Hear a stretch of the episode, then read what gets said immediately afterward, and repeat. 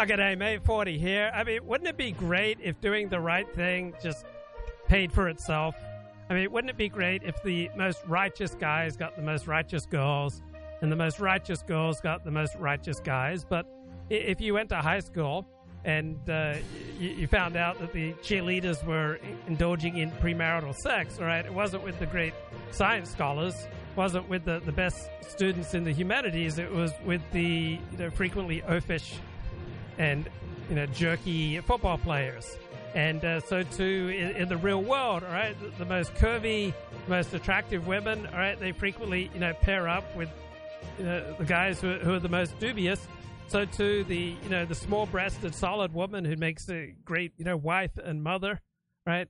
She is frequently you know passed by by the alpha guys, and uh, she has to struggle, even though she's going to make you know a much better wife and mother than the you know more curvy and glamorous women who you know, thrive you know briefly from say 18 to 25 and then you know hit the wall don't turn out to be great uh, mothers turn out to be briefly great lovers but in the long run don't turn out to be great wives and mothers. So doing the right thing doesn't always pay for itself. I like what my father said. So the problem isn't that the world isn't fair. The problem is that the world isn't perfectly fair now, there are two fundamentally different ways of viewing the world. One is to focus on your rights, right? So, you know, right to free speech, right to free exercise of my religion, you know, right to sue, right to gather together to address grievances against the government. You know, focus on your rights. Maybe your neighbors are infringing your rights. Maybe your boss is infringing your rights. Maybe you know some rando on the street is infringing your rights. Right. That that's one approach to life. And then uh, another approach to life is to instead you know, focus on your responsibilities as members of a tribe or as members of a nation or, or of a group. So I don't think the classical liberal perspective of seeing people primarily as individuals born with certain inalienable rights is a particularly useful way of viewing the world. I think it's much more useful to understand ourselves as not primarily individuals, but members of tribes, members of extended families, members of nations, and whatever rights that uh, the, the tribe or the nation can afford is going to vary depending upon uh, time and, and circumstance. And so it'd be great if you could just go out there, do hard hitting investigative journalism, and the world just rewards you for it. But if you go out there and do some tough things if you want to go out there and be a hero, frequently the world will push back in not very nice ways. So this is the New York Times. A reporter investigated sexual misconduct. Then the attacks began. After publishing an expose, journalists in New Hampshire faced broken windows, vulgar graffiti, and a legal brawl with important First Amendment implications. So, yeah, getting out there, doing the right thing may frequently ruin your life, right? Just because you're doing the right thing does it mean that you're going to be on easy street and people will widely widely recognize you as a hero? New York Times, Sarah. My name is David Enrich, and I am the business investigations editor at the New York Times. Lauren Chooljian, a reporter at New Hampshire Public Radio, published an investigation last year into a guy named Eric Spofford, who was the owner of the state's largest network of rehab centers. Ms. Chooljian spoke to dozens of former employees and patients of those rehab centers who said that Mr. Spofford had engaged in sexual misconduct. I've learned of a pattern of alleged sexual misconduct by Eric Spofford, including harassment and credible allegations of sexual assault from women who worked for him. Spofford declined to be interviewed for this story. He called the allegations false and unsubstantiated and threatened legal action. After her piece was published last year, the homes of Miss Chooljian, her editor, and her parents were all vandalized. Right. So, if your understanding of the world is that we are primarily individuals with inalienable rights, such as to free speech, you're going to be horrified and mystified and bedeviled and frantic and outraged by this story. But if instead you understand that we are not primarily individuals, but we're born members of tribes, and whatever rights the tribe can afford is going to vary depending upon circumstance. You're going to be, you know, much better positioned to deal with a story like this. So, I may not have driven all night to get here to talk to you, but got to be honest, I had to escape. The city was sticky and cruel. Maybe I should have called you first, but I was dying to get to you. I was dreaming while I walked. Yeah, I walked all I Arvo, right? I, I walked for 35 minutes this Arvo. I was dreaming while I walked, like the long straight, straight road ahead. I could taste your sweet kisses, your arms open wide. This fever for you was just burning me up inside. Like I walked all Arvo to get to you. Is that all right? I walked all Arvo. You know, I crept into your room. I woke you from your sleep to make love to you. Is that all right? I walked all Arvo. What in this world keeps us from falling apart? No matter where I go, I hear the beating of our one heart. I think about you when the night is cold and dark. Uh uh-uh, uh, yeah. No one can move me the way that you do. Nothing erases this feeling between me and you. Yeah, I, I walked all over to get to you. Police in Melrose are looking to identify this man who threw a brick through the window of a New Hampshire radio reporter's home last Saturday. The vandal also spray painted the words, just the beginning, on the home. And at the same time, she and her employer were sued for libel and what has become a protracted legal brawl that has really important implications for the First Amendment. The story that I'm going to read today is about what happens when journalists go after rich and powerful people and the fights that that sometimes causes. My personal attorney, general counsel to Spofford Enterprises, new to the team, street fighting attorney, wild, more on that later. But YouTube videos out, crazy weekend. Spofford describes himself as a recovering drug addict. He often regales audiences with stories about his life of drugs and crime back years earlier. So there's nothing that can't be abused from Orthodox Judaism to Orthodox Christianity to atheism to secular humanism to science. Absolutely everything, including 12 step recovery, can be abused, right? The 13th step is frequently the slipperiest. I started using drugs and alcohol. I also started selling drugs at 10. I still have the state of New Hampshire's record as the youngest individual charged with a drug sales.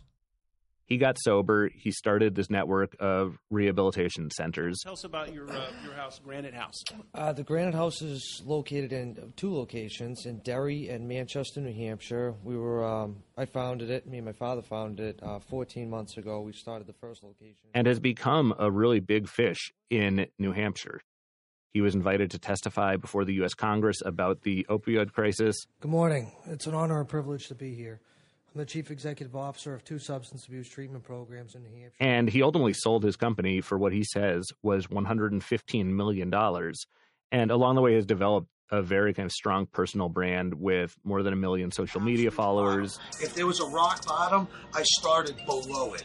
And so, no matter what, as long as you're breathing this hope, you can build an unbelievable life that includes an amazing network, amazing human beings, success, money, purpose. And he uses that to kind of coach people on recovery and on building a business and entrepreneurship, and also to browbeat his critics.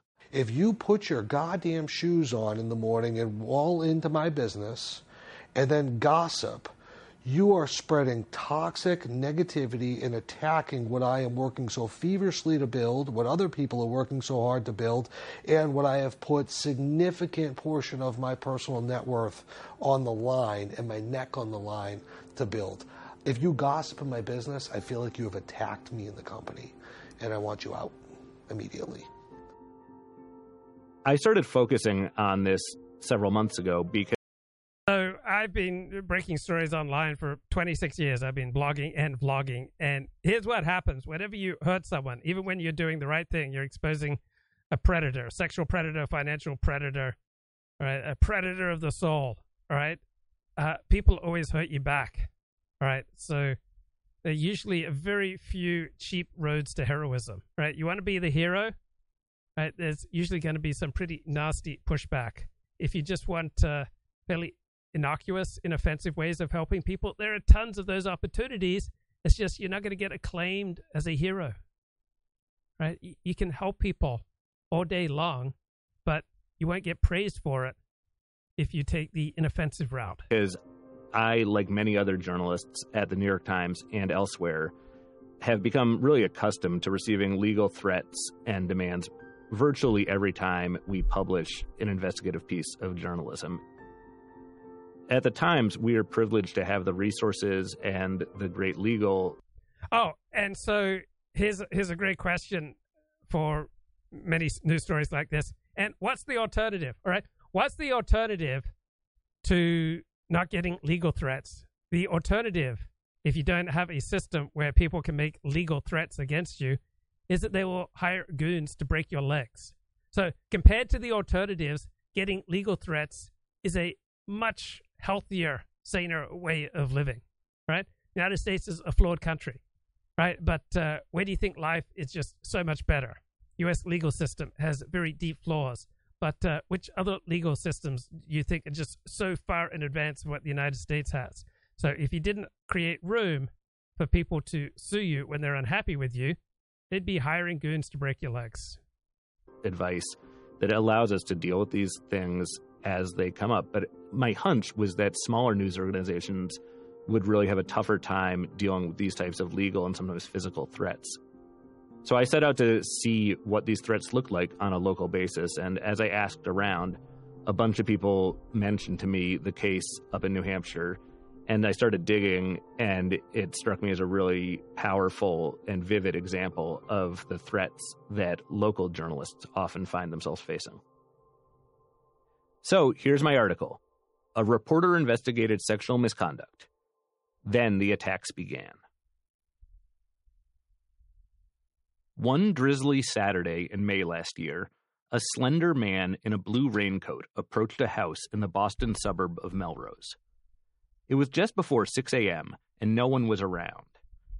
The man took out a can of red spray paint and scrawled, Just the beginning, on the side of the White House. Then he hurled a brick through a large window and sprinted away. The house belonged to Lauren Chooljian. A... Wouldn't it be great if you could just be a hero on the cheap? Wouldn't it be great if you could go out there championing the causes of, you know, those who've been taken advantage of and there wouldn't be any pushback? Right? So if you live in the liberal delusion that we are primarily individuals with certain inalienable rights, then uh, this news story is going to come you know, it was a great disappointment. Journalist at New Hampshire Public Radio. Hours earlier, her parents' home in New Hampshire had been vandalized too, for the second time in a month.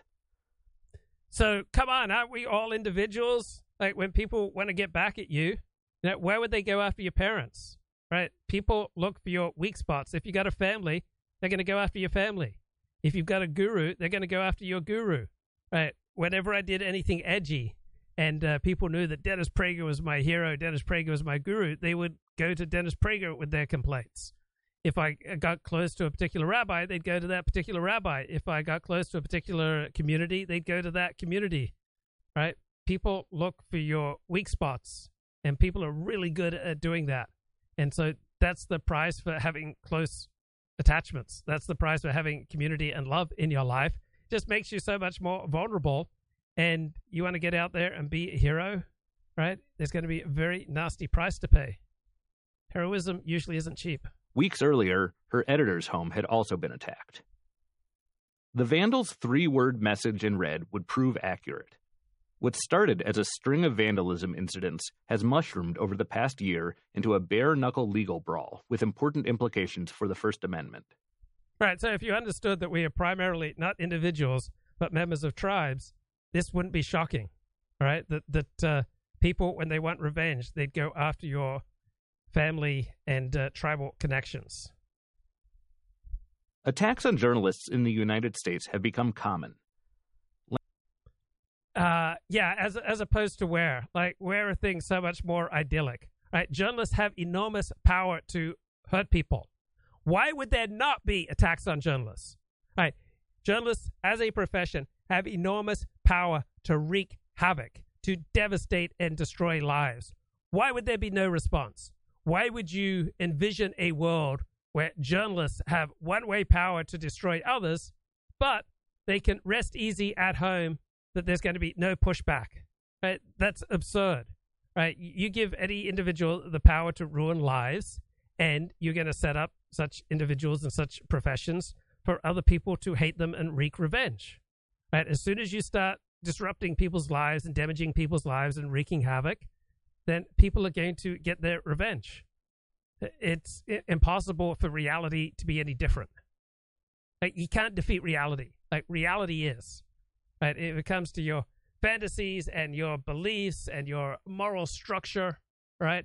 And it differs from reality, reality is going to win. And what's happening in this story is just basic bitch reality. This is how the world works. and I'm coming back here a thousand times if I have to. Last year, the U.S. Press Freedom Tracker identified 41 journalists who were physically assaulted. In one extreme case, a Nevada politician was charged with murdering a reporter investigating him. Right, the good, the good, you know, aren't always uh, rewarded. Is this my rant? Professional broadcaster, Hannity sucks at speaking. So, have you have you looked at Roger Ailes' book on communication? The, the way that he would test whether or not someone would be a good professional broadcaster is he'd watch them with the sound off, bro. So to get the full Sean Hannity effect, you need to watch with the sound off. It is, so pay attention in Pennsylvania. Herschel Walker continues to outpoll radical Raphael Warnock in Georgia. That race also remains close. And perhaps the biggest political news uh, comes out of the deep, deep blue state of New York, where Republican Lee Zeldin is now officially taken the lead in a brand new poll by Trafalgar. That's Robert Cahaly's group. Now, Lee Zeldin will be here uh, as he's campaigning with Florida Why Governor Ron DeSantis. This? That's straight ahead. Pointless here. This is actually a pretty. In a dead heat tie. Anything can happen. Don't think for a second this is a slam dunk. In other words, every voter needs to do their part. Take nothing for granted and don't forget what is at stake. Okay, so you are the message. This is actually a pretty good book by the late Roger Ailes, the man who developed Fox News. So he says, Look in a mirror and study your own face. Begin to talk about a political issue and see which part of your face moves and which doesn't. Using the same subject matter, repeat the conversation. However, imagine that you're now speaking to a child. See if your face softens, if your eyes become more expressive, if there is a tendency to care more that the listener understands what you are saying. Most people tend to use more facial expressions when talking to children. So I need to start talking to you like your little children. Let the little children come unto me. Okay, here are the 10 most common problems in communication. All right, this this is a good book here by Roger Ailes. Right? Lack of initial rapport with listeners, stiffness or woodness in the use of the body, presentation of material that is intellectually oriented, right? And the speaker forgets to involve the audience emotionally. Speaker seems uncomfortable because of fear of failure, poor use of eye contact and facial expression, lack of humor, speech direction and intent unclear due to improper preparation inability to use silence for impact, a lack of energy causing inappropriate pitch pattern, speech rate, and volume, and use of boring language and lack of interesting material. So you're asking, 40, what does it mean? You are the message. 40, Richard Spencer's on with Ethan Ralph right now. 40 is a much better speaker than Roger Hannity. Roger Ailes effed up when he passed on 40. Talk dirty to me, 40. Yeah. Oh, Glenn Bentley says, I read that book. Some of it was good. Yeah, some of it is good. So I want to see Richard Hanania in a prime time spot at uh, Foxborough. Good evening and welcome to 40 tonight. okay, you're the message. What does that mean? It means that when you communicate, it's not just the words you choose to send to the other person that make up the message. You're also sending signals about what kind of person you are by your eyes your facial expression, your body movement, your vocal pitch, your tone, your volume, your intensity, your commitment to your message, your sense of humor, and many other factors. The receiving person is bombarded with symbols and signals from you. Yeah, we're always transmitting. And if you're an addict, you're transmitting the disease. If you got intoxicated, you're transmitting God. We're always transmitting, like a 50,000 watt KFI radio station. So everything you do in relation to other people causes them to make judgments about what you stand for and what your message is. You are the message. Comes down to the fact that unless you identify yourself as a walking, talking message, understand you're constantly transmitting, you miss that critical point. The words themselves are meaningless unless the rest of you is in synchronization. So if you're uncomfortable with who you are, it will make others uncomfortable too. So I was talking to a fellow sex addict uh, the other day, and I was saying that the most important part of recovery is becoming comfortable with yourself. So if you did shameful, shameful things in the past, you need to be able to talk to someone about them and to relay honestly what you did without getting all tensed up, without your voice, you know, croaking in shame, without you getting a shame attack, your face blushing red. You need to be able to talk about everything you've done so that you are at ease with yourself. Right? That's the best way to minimize the chances of having your life disrupted by addiction. So, generally speaking, people with secure attachment patterns, meaning people who move towards people who treat them well and who are good for them, and people who naturally move away from people who treat them badly, and people who have a positive image of themselves, right? Secure attachment. These people are the least likely to be stuck with addictions. On the other hand, people like me and the way I was raised with insecure attachment patterns where I just obsess over relationships that are important to me, or avoidant attachment patterns where you feel like just any kind of attachment is just way too scary. You just prefer to be on your own. Well, that creates a vast hole that addictions kind of rush to fill in. So, over the past few years, I've learned to become increasingly comfortable with myself by, you know, attending the appropriate 12 step meetings. Uh, 5 to 10, 15 minutes of daily meditation has helped. Uh, getting in a routine. I'm someone who needs routine. Chaos is not good for me.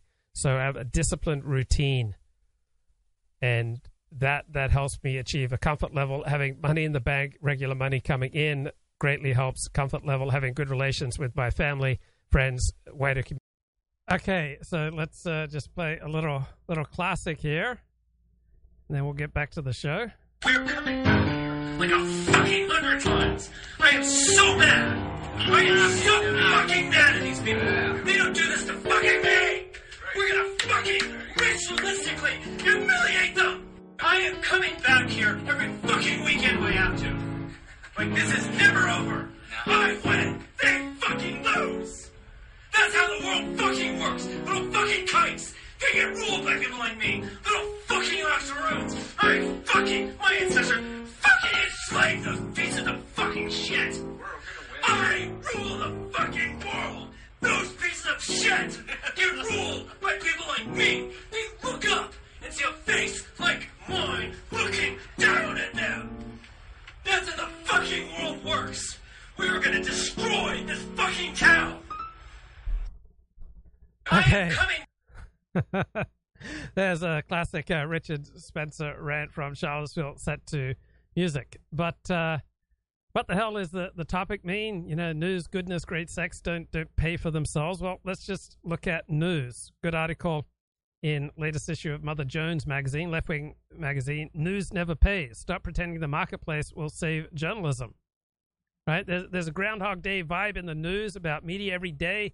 Seems that Punxsutawney Phil pokes his head above ground to find more. Newsroom shutting down and laying journalists off. Like, I love journalism. In, eighth grade, I decided I wanted to be a journalist when I grew up, but uh, it's really hard to make a living as a journo. Uh, BuzzFeed News, the digital outlet that only a few years ago was winning all the prizes, hiring all the talent, throwing all the parties, it shut down. Its founder confessed he'd overinvested in the newsroom. Vice, right? I remember a publicist was setting me up with, with Vice back in 1998, right? It's headed for bankruptcy. The Daily Beast is on the auction block. Washington Post, NPR, CNN have announced layoffs. Corporate media owners keep strangling local news. Right, the nation's top news organizations are defaulting right? And uh, what the hell's going on, right? The idea that news is an industry and that the marketplace will take care of ensuring the free and fearless press that a democracy needs is just not true. So the news for profit fallacy means that a lot of people expect that uh, good journalism will be paid for by advertising, paywalls, and some other commercial wizardry. Right, three of the biggest names in the world of digital news last month BuzzFeed founder Jonah Peretti, former BuzzFeed news editor Ben Smith, Gawker founder Nick Denton got together the first time on the Recode podcast to dissect exactly how hundreds of millions of dollars invested in the quest for scale and digital publishing went up in smoke. Right, uh, nonprofit newsrooms, right? They're they're working out all right. Let's go to Elliott Blatt. What's going on, bro? Blessings, bro. How you doing? Blessings to you. Little vacation for little uh, streaming vacation for Luke. Yeah. But mercifully, it's come to an end. Blessings. We can all relax. We can all relax. What's going on, man? Well, Luke, you know, as we've discussed, I'm a poet, That you are. and I'd like to recite another poem if I could. Please. Okay. Luke, when I think about you, I think about love. Luke, don't live without you and your love. If I had those golden dreams of my yesterday, I'd wrap you up in heaven till I'm dying. On the way, feel like making love. Mm. What do you think, bro? That is amazing. I am so moved right now. I'm I'm speechless. Thanks, bro. You've got a gift, Just- man. I know, unrecognized, but expressed itself somewhere, bro. And you're the lucky recipient. I mean, it's a shame that you're you're stuck with humdrum toss. I mean, in in a true society, in a good society, you would have the financial wherewithal to just devote yourself to poetry all day long, and you could just That's be right. making making love out of nothing at all. That's right. It's my dream, bro. That's why I pl- I slog every day because that's the little uh, the rainbow on the horizon. It's a carrot at the end of this toil. I'm striving for. so, So, anyway, It's been a while, bro. Well, it's like Yeah. ten days, man. Have you like 10 days, lost right? it? It's Have you my lost fault, it bro. the? I'm have you- not the one that stopped streaming, bro. Uh, have you lost it at the grocery store recently? No, no. I had an interesting experience. Uh, interesting experience though. I uh, I could relate a little bit. So, uh, so you know, I've been nagged with these car issues, minor car issues, but issues nonetheless. And if you have a car issue, you get this little indicator on your dashboard. And then we've talked about this in the past, but they've been coming fast and furious. Brakes problems, you know, left turn signal, right turn signal, um, uh, oil level, you know, all these indicator lights that come on, and then they, the car barks at you, and it's just like this um, assault. You know, you're always assaulted by your own vehicle, like telling you about their its needs. You know, and and these some of these repairs can be quite expensive, even though they're easy to do. And so I just hate that. I hate going to an auto repair shop and just getting completely raped. You know, rape isn't right, bro. And so I've had these issues stacking up, you know, and some of them were almost within my grasp, but not quite within my grasp. And so, and then, so, so I get this call more or less out of the blue. I don't know if we discussed this or not, but um, a person I've been, uh, a former neighbor of mine that's moved away and's been away for a number of years, but then's reached out to me, sort of uh, and then you know, so we sort of reconnected after some multi-year gap, and invited me out and like to see their place. I went to their place, and her husband turns out to be like this mechanic whiz, and so we uh, like this past Saturday, uh, we went out. I went out to their place, and we just sort of knocked out. We did a bunch of car repair, like on our back, car jacked up, tools going hither and yon, and we we just fixed all of these problems together, bro. It was like bros being bros. It was so nice and it was so productive, and I just squashed all of these problems, all these mechanical problems. I solved with like an hour and a half with a with a sort of a friend, you know. Oh, wow, that that must have brought back a lot of wonderful memories with your father.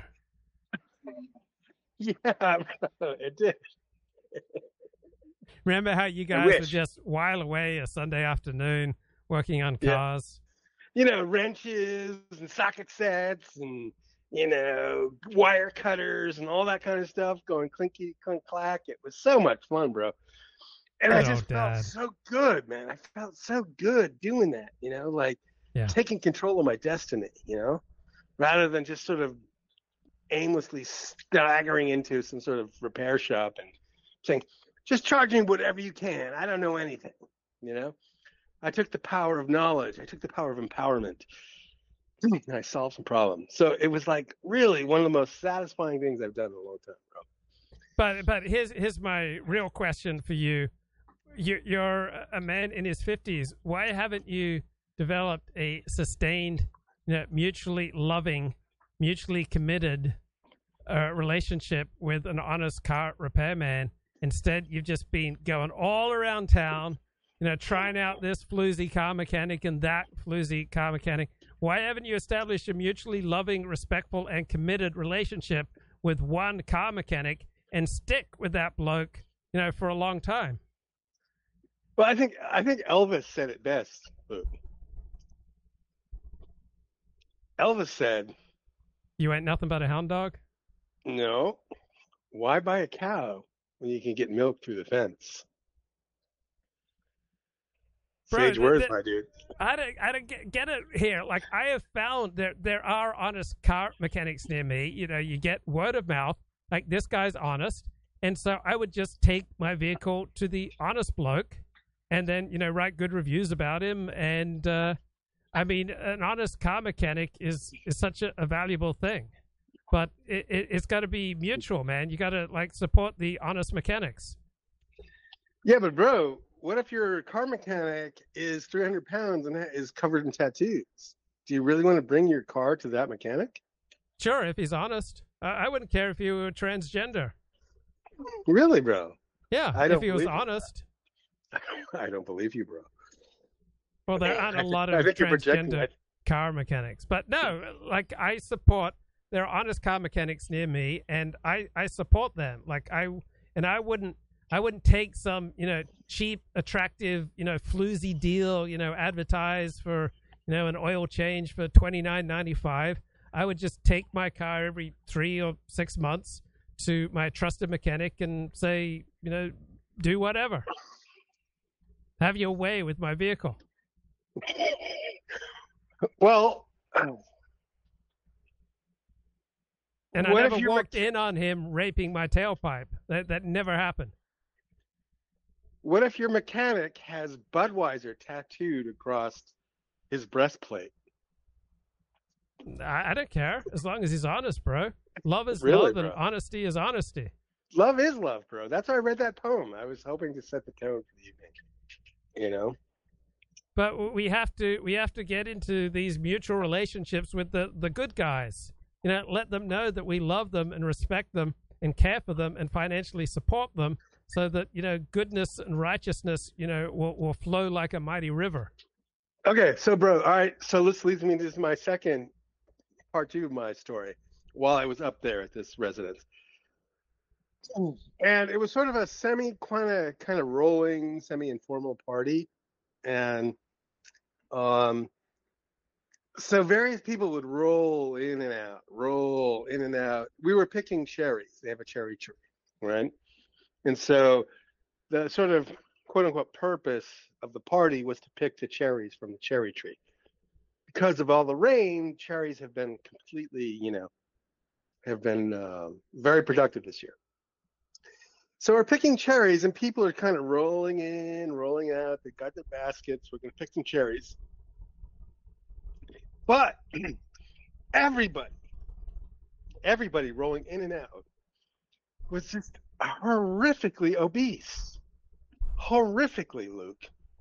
And like, it was such a buzzkill. Like, what the fuck? This is what we. this is what we. Excuse me, choking. It was so depressing, Luke. It was so depressing. Am I just vain? Am I just sort of superficial, or is there something I have to outgrow? But it was like the gigabooty is like de rigueur. Like we can't expect anything else. You know, am I really the one to feel, uh, you know, Am I feel? Am I supposed to feel ashamed of not being attracted to this monstrosity that I'm looking at? No, but I think we have to keep things in perspective. Like when it comes to a, a car mechanic or, or a neighbor or you know interacting with people, you know berry picking. What's most important is that they're you know fundamentally honest. I mean that's ten times as important as whether they're fat or have tattoos. So I mean we want the best possible relations that we can have with everyone we interact with, including the fatties. Yeah, I know, and I did my best, you know, and I was perfectly like uh, cordial and respectful and courteous and thoughtful and charming and everything else. Beautiful. I couldn't wait. I couldn't wait to get the fuck out of there. Luke. I couldn't wait. Did did did did, did they remind you of your own, you know, obesity of the soul inside? It did. It just felt me. It just threw me into this like introspection of horror. Like, am I really this vain? Am I really this sort of, uh, you know, you know, superficial? Am I really this sort of appearance driven? And Oh, the sad oh. fact is, is that I am, bro. Oh, oh, oh! But do you do you get the same feelings of revulsion when you're around an underearner? Like healthy people, when they encounter debtors and underearners and mm-hmm. sex addicts and alcoholics and, and drug addicts, they similarly get the same sort of revulsion that you feel towards the fatties. So, do you feel that same intensity of revulsion towards addicts and, and underearners? No. Flat no. Sorry. I don't. Under-earning, I think, is Hmm. under-earning is a sort of superficial um, you know, it's a superficial imbalance that can be rectified rather easily. But Uh, like, for just- some people, yeah, for some people it is a superficial imbalance, but for the for the true underearner, it's something that's life threatening, not just for him, but for the people around him. So, for example, you get in a car with an underearner, and he hasn't, you know, had the brakes checked, you know, the tires are, are bald, you know, you're you're you're risking your life. Um, you know, someone who's you know filled with self-loathing, right? They're, they're much more likely to make you know, self-destructive and socially destructive decisions. So, for for a lot of people, earning and under earning is a matter of life and death. Uh, I disagree because under earning could be a, sympt- a symptom of someone has like some artistic passion, right? And they're not really interested in making money, and they hate making money, and they're just completely repelled by the idea of making money. So in fact, they don't make money, and so they they earn less than they need to to survive. And yes, it's a problem, but it's sort of tempered by this sort of kind of artistic zeal that they have. I'm able to forgive under earning much more than I am, you know, Fat obesity. people. Which So you would Yeah. you would five times rather be around under earners than fat people. yeah, it, it- probably ten times. Wow. And I'd ten Yeah. times rather be around uh, non under earners than under earners. You know, even if they're obese. I And know. what- and what yours is is, probably yours is probably the more healthy thing, but I, I'm just trying to be frank and honest. with you, bro. Yeah, no, I'm I telling you the it. truth. Yep. You know, no, it's like it, I, I I understand the wisdom and the virtue in the position that you're presenting, but at the same time, it's like, all right, let me give you an example. So you know, years ago, I used to go to a chess club and I played chess, and there were good chess players that had no charisma, and then there were bad chess players that had lots of charisma, right? And I'd always prefer to play the high charisma, bad skill players rather than the low charisma, good skill players. Like Yeah, and you- charisma. yeah, Charisma yeah. sort of Yeah. is the fire that makes social interaction enjoyable. Yeah, if you lack that yeah. fire, like I couldn't care less, right? And like and like high charisma also to me, not scientific, bro, but high charisma also sort of correlates with high humor. You know? And this is what I'm drawn to. This is the flame that, that this moth, this moth being Elliott, is drawn to. Yeah, because there's something in you that that's broken, and it feels there's a part of your soul that gets filled up by by charisma. So that's why Yeah. you're looking for, for podcasts and, and videos that fill you up, even if you know what they're ultimately selling is cheap grace. But if it sounds good and feels good, it's it's you know highly appealing for you, like junk food for the soul. Yeah, yeah. I, basically, I'm a I'm a intellectual junk food addict, and I need help, bro.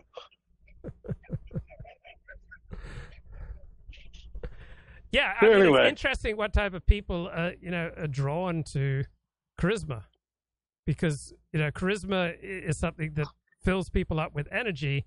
It fills you know broken parts inside people. It makes them feel more alive, more excited. It, it you know takes them out of the humdrum reality and transports them to a higher plane. Yes, yes, exactly right, Luke. It's like, I don't know. It's sort of like it's it's it's like uh, it's this zest for life that people have, people with high charisma have, that makes them attractive. Like you can't live without zest. Otherwise, what are you doing? You're just eating breakfast going to sleep, eating breakfast, going to sleep. Somebody with charisma makes it feel like there's some transcendence in the offing. And what if they offer you a a parasocial relationship? So you feel like you're really getting to know this person, and that they are, you know, a, a virtual friend. That'd be very seductive, my dude. Very seductive indeed. and you see that they've got some things that you don't have. Yeah, true. That would that would intensify the allure. Yeah, that that uh, that parasocial relationship. Now you've had you've had that at times. So I have. what have been the most intense parasocial relationships that you've had?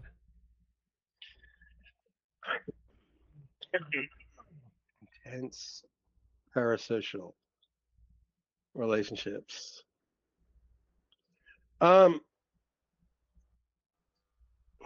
I, I- I don't know, Luke. I mean, parasocial is a new word to me, so I'm trying to like, I'm trying to wrap some meaning around that. Yeah, I've always got a, a new word. I've always got a new intellectual enthusiasm. Like every every few weeks, like I'm obsessed with some new fancy sounding I mean, word. if you, if you if you're talking about internet relationships, right? To mean parasocial relationships, I, I think I know what you mean. But if you're talking about something else, I'm not sure what you mean. But yeah, there's certain internet figures whom you know I, gravitate towards. I'd want the respect of. Um, uh, I'm interested in, in but uh, relationship seems to be a word to me that uh, crosses a certain boundary. Like it, it sort of connotes a certain intimacy, and you know I recognize which side of the fence of intimacy I'm on. And and where does fisting play in all this? It's not primary, but it's a subordinate consideration. So, so I mean, what kind of role does fisting play in a loving, committed relationship?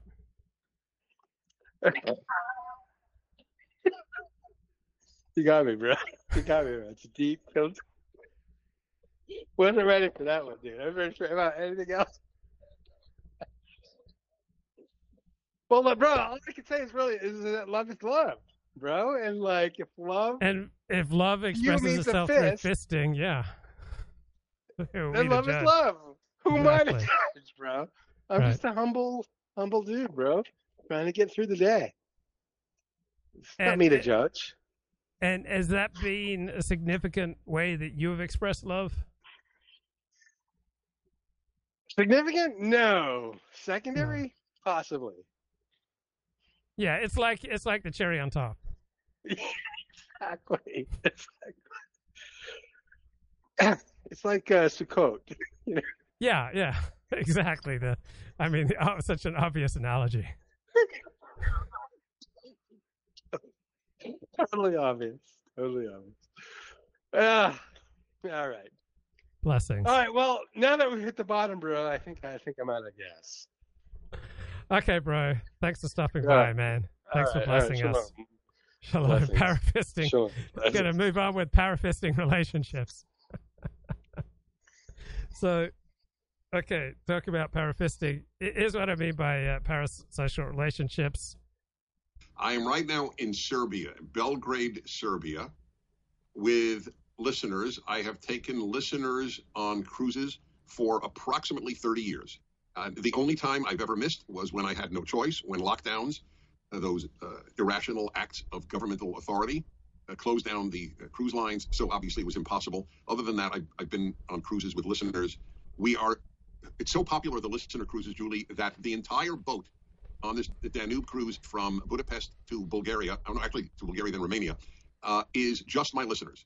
The entire boat is Dennis Prager listeners. So everybody knows wherever they sit, they are with a kindred spirit. I can't tell you how much it means to me to see these people make these wonderful friends from all over America uh, on, on these cruises with me. As you know, I love bringing people together, not just getting people married, but just getting people friends. Uh, so uh, the whole thing is a high, to be honest. But I wanted to emphasize your point. You and I are so committed to not missing a single Dennis and Julie podcast that here I am, uh, you know, late at night in, in Yugoslavia. Well, there's no longer Yugoslavia in Serbia, and talking to you, and it's just it's a delight, Julie. So I, I, know you have a ton on your mind as you always do, but I I want while it's in context to talk to you about the incredible assets, bonuses, advantages of travel. Th- that it is literally, to use a word that's overused, life changing, to go around the world as often as one can. Do you do you sense that? Because obviously you're so young, you know, you haven't been able to get to that many places yet. But is that something that resonates with you? You have no idea. I mean, even when I was in Washington State a- about a month ago speaking, I, I'd never been to Washington State. And when I landed there, the second I got off the plane, it was like, eyes up, pay attention. I wanted to see how the airport was different, uh, how people there maybe dressed differently. When I was driving, I was asking, what's that? Was I love being in a new place. It's such a new opportunity. I'm going to quote you, actually. I, I have to give you credit. You've taught me that, among many other things. You always give credit to people who you who you quote. We were Dennis and I were on the phone the other day, and he said traveling allows you to see the human condition in different contexts and cultures. I thought that was so well said. And I, so, so to answer your question, of course, I try to do it even when I drive to a new part of Los Angeles, let alone a foreign country. Well, look, I, I'm not surprised because, you know, I don't want to beat a dead horse, but I, I think God gave both of us very similar souls. So you will get a big kick out of this. I grew up in, in New York City, which has a very extensive subway system. When I was in sixth grade, sixth grade, I went from Brooklyn to Manhattan every day and back on my own using the New York City subway system. So I got on very near Coney Island in a place called the Kings Highway. That was my stop. And then I would go 40 minutes to Manhattan. I wanted to know every stop on the New York City subway system. I actually, on occasion, would just go to the subway and take it to stops I had never seen. And it was so exciting for me. I mean, we're talking about the New York City subway. We're not talking about Serbia. so when you say that you looked at the Washington airport, Washington, you know, the Seattle, Seattle. airport, you go, wow, it's different. That's exactly right. You know, I've, I've come to think about this recently. You you said this on a, on a recent episode of Dennis and Julie. I believe you're quoting Socrates, who said the unexamined life is not worth living. I think there are two paths in life: the engaged life and the not engaged life. If you take the former route and you look up and pay attention, it is endlessly interesting. There's so much that, that you can learn. I mean, yes, you- you're you're epitomizing it with by, by traveling to, to Serbia, but even if, as I said, just going to a different part of Los Angeles or paying attention to the different stops on the subway, there's a lot to be observed and gleaned from everyday experience. Yes. So the question that haunts me, I don't have a, I don't have a full answer. Anyway, this is this is a photo of Savannah reading your book as she's in labor. Oh my god, I get I get so many. I'll tell you one other email, and then I have some thoughts on what you were saying before. But this this one I might be one of the most touching I've ever received. There was a listener who wrote to us about a month ago, and he said, "Dear Dennis and Julie, I want to write this to you because I can't talk about this very much in my home because I don't want to further upset my children. I don't talk about this a lot in my workplace because I don't want people in my workplace to see me differently. But I just wanted to tell you because I view you uh, both as friends in my life that my wife just died of breast cancer and I'm really sad. It's difficult for me to Uh, imagine, imagine the sadness that you can't talk about your wife dying of breast cancer with anyone in your life, so you tell it to a, a YouTube personality. I mean, the the sadness and the emptiness in this man's life is heartbreaking. Right? If you can't talk about your wife dying with anyone in your life, then you probably need to rethink how you go about your life, and you probably need to bring some different people into your life. I mean, I was empty and bereft when you know I embraced Dennis Prager as my Lord and Savior and Guru. All right, all right. I, I you know, spent my last dollar selling, sending Dennis Prager tapes around, you know, because I was so empty, and the the charisma of Dennis Prager, you know, and his enlisting me in the the fight for good values, right, that filled up the superficially the emptiness in my soul. But uh, it's not it's not a healthy way to try to fill up your soul. Go about my life, and I just felt the need to tell you. That was so touching because it really does show that they thought that this man thought of us as as friends and that's what that's what we want to impart to viewers. No, it's not what you want to impart to viewers because you're encouraging them in delusion, and encouraging people in delusion is not usually a good thing. Encouraging people in lies and delusion is not usually the moral thing to do. Right? Encouraging people in lies and delusion is not something to aim for. It's not something you should be selling. Right? You don't know me because I do a show on YouTube. You only know a little bit of me which is a performance. This is a performance. This isn't just like regular Luke. I've made friends off of this show. Uh, some, I have some close friends that I've made through this program. We, we, we don't just want to be talk shows. We truly want to be in people's lives. Well, you know, my description of myself since I began was I'm not a talk show host. I'm a human with a talk show. Uh, that's great. That's really great. It's true. I thought you. would. I thought you. It, it's a delusion. All right. Dennis also talks about how he has to use ten times as much energy as he would in, in normal conversation to do a, a talk show. So it is a performance that gives the simulacra of authenticity. Do it like that particular line. The the yearning to bond with people who are kindred spirits is what's behind all of this, and you have it, and I have it in, in massively. I mean, I have a boat. Yes, it's a good thing to bond with people who are kindred spirits, particularly if you're kindred spirits in a kind of dissident way, and it's not easy to find kindred spirits in, in your real life. Then if it's supplementing your real life family, uh, your real life relationships, your real life community, then what we're doing now is perfectly healthy. If it's serving as a substitute for real life interaction, then it's unhealthy. Load, literally a boatload of kindred spirits.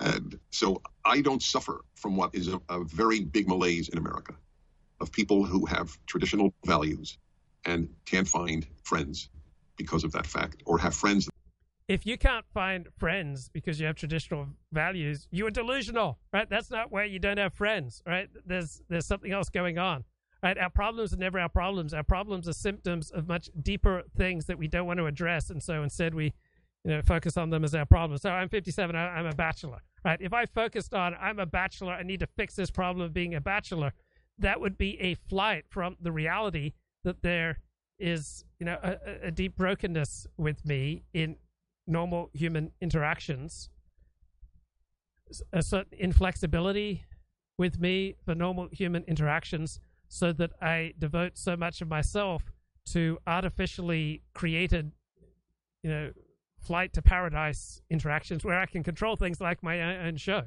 Right? My my bachelorhood is a symptom of a much deeper brokenness in me. It's not the problem.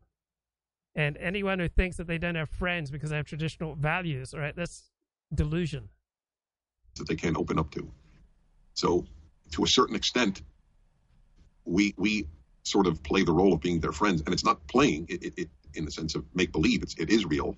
Obviously, I want people. It's delusion. All right, you, you do a show, you advocate conservative values, but you're not friends with people who you never meet, who you have no personal interactions with, and the only time when I think that is healthy is for people who are in my situation, like in the late 1980s when I was bedridden by chronic fatigue syndrome. My life had completely fallen fallen apart, and when you know reality was just so incredibly painful. Yeah, you know, encouraging people then you know for a short time in some kind of delusional parasocial relationship, you know, may be better than nothing. You know, who knows? I may not be here today except for my delusional parasocial relationship with with Dennis Prager just like for, for some people who you know don't have the option of you know a real life you know sexual uh, romantic relationship you know, for, for some people, possibly, you know, porn is better than nothing. Possibly, right? Uh, encouraging people to have a delusional, entirely one-way, you know, parasocial relationship, uh, an imaginary friendship with people you have no, you know, personal interactions with is is kind of like uh, using pornography because you you don't have you know a woman in your life. People to have people who are in their lives physically uh, to to have that bond, but a lot of people do not. The there was a, a, a couple on this trip that told me that they came with me to Israel prior to the lockdowns. The last time we went, 2019, right before the lockdowns. I never say before COVID, and they were on the trip. Uh, of, of, listeners of mine to, to Israel. And by the way, I have another one coming up this fall, and people interested should just go to DennisPrager.com and click on the banner for information, Stand with Israel. And this uh, boat is 150 listeners. The Israel trip is usually about 500. And they told me something I hear all the time. They said, I just want you to know we were on bus number 10. And we got so close to the people on bus number 10 that we actually have bought a place in Florida where we all stay at just to be with each other. And they're from all over the country. I don't, I don't oh even know gosh. if more than two or from Florida. Yeah, I mean, these are people who are united by really shoddy reasoning, you know, by you know, really corrupt epistemics, by a, a delusional worldview that, you know, we're living in, in a society that's on the road to becoming like Nazi Germany and Joseph Stalin's Soviet Union. Florida. They became literally the closest friends in their lives from being on bus number 10. I'm going to tell this when I come back and, you and should. I, I promote the. But it makes perfect sense. I love that, that I'm giving people an opportunity to meet terrific people. You know, people may come for me. You know, it's my old line about they come for Dennis but stay for Sue, which yes. you, you know how true that is. It is true. But I, but it is also true in, in, my public life. They come for me, but they stay for the f- folks that they meet. Mm-hmm. So and, and, I love that. It, it, it doesn't take anything away.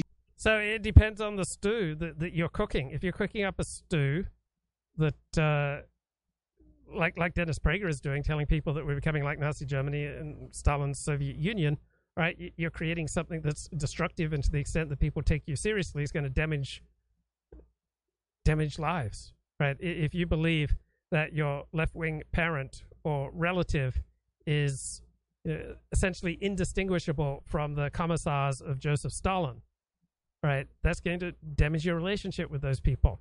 It's going to separate you from people that you work with, people that you go to church with, people who are, who are your neighbors, unnecessarily separate you from you know the bond that, that they have with me. But it, it is such a, a, a more enduring one where they have these real people in their lives. The, every, the human being needs people to whom they can open up about what they what they most care about in life, and the number of people who can't open up to friends is is, is scary. I know this from my happiness hour, I know this. Yeah, well, if you can't open up to friends, then opening up to a YouTube personality or radio talk show host in some ways is better than nothing. But it's it's better than nothing in the same sense that for some people, perhaps you know using pornography is better than having zero sexual expression. But overall, it's a delusion and it's a lie and it's damaging. Right. The, the more extreme form of this kind of guru parasocial relationship is the evangelical Christian in Kenya who encourage people to come join him and starve themselves to meet Jesus, or people who follow Jim Jones into the jungles of uh, Central America and you know, took uh, poison, or uh, people who follow Reverend Sun Myung Moon. Right, that's a more extreme form of epistemic corruption. But what, what Dennis Prager has in common with other gurus is encouraging people to cut themselves off from competing sources of information and to instead you know abide by those sources of information that you know he blesses with his kosher certification essentially wreaking you know epistemic sabotage making people less able to understand what is true what is real in the world. This is pre-woke that this was a problem and post-woke it, it is a crisis. Coming into this conservative world if if you will that's what i'm going to call it has made me find so many kindred spirits. Again, just beyond the realm of the political. Just and, and remember her her friends from prior to her becoming close to Dennis Prager. Uh, her, her, friends from the old days, many of them think she's joined a cult, and she's just amazed. You know, why would they think that she's joined a cult? But she has taken on many of the characteristics of joining a cult. She doesn't believe any in any outside institution. Right? She believes in Dennis Prager and his you know kosher certification for information. She has effectively joined a moderate level cult, which has many wonderful qualities. Right?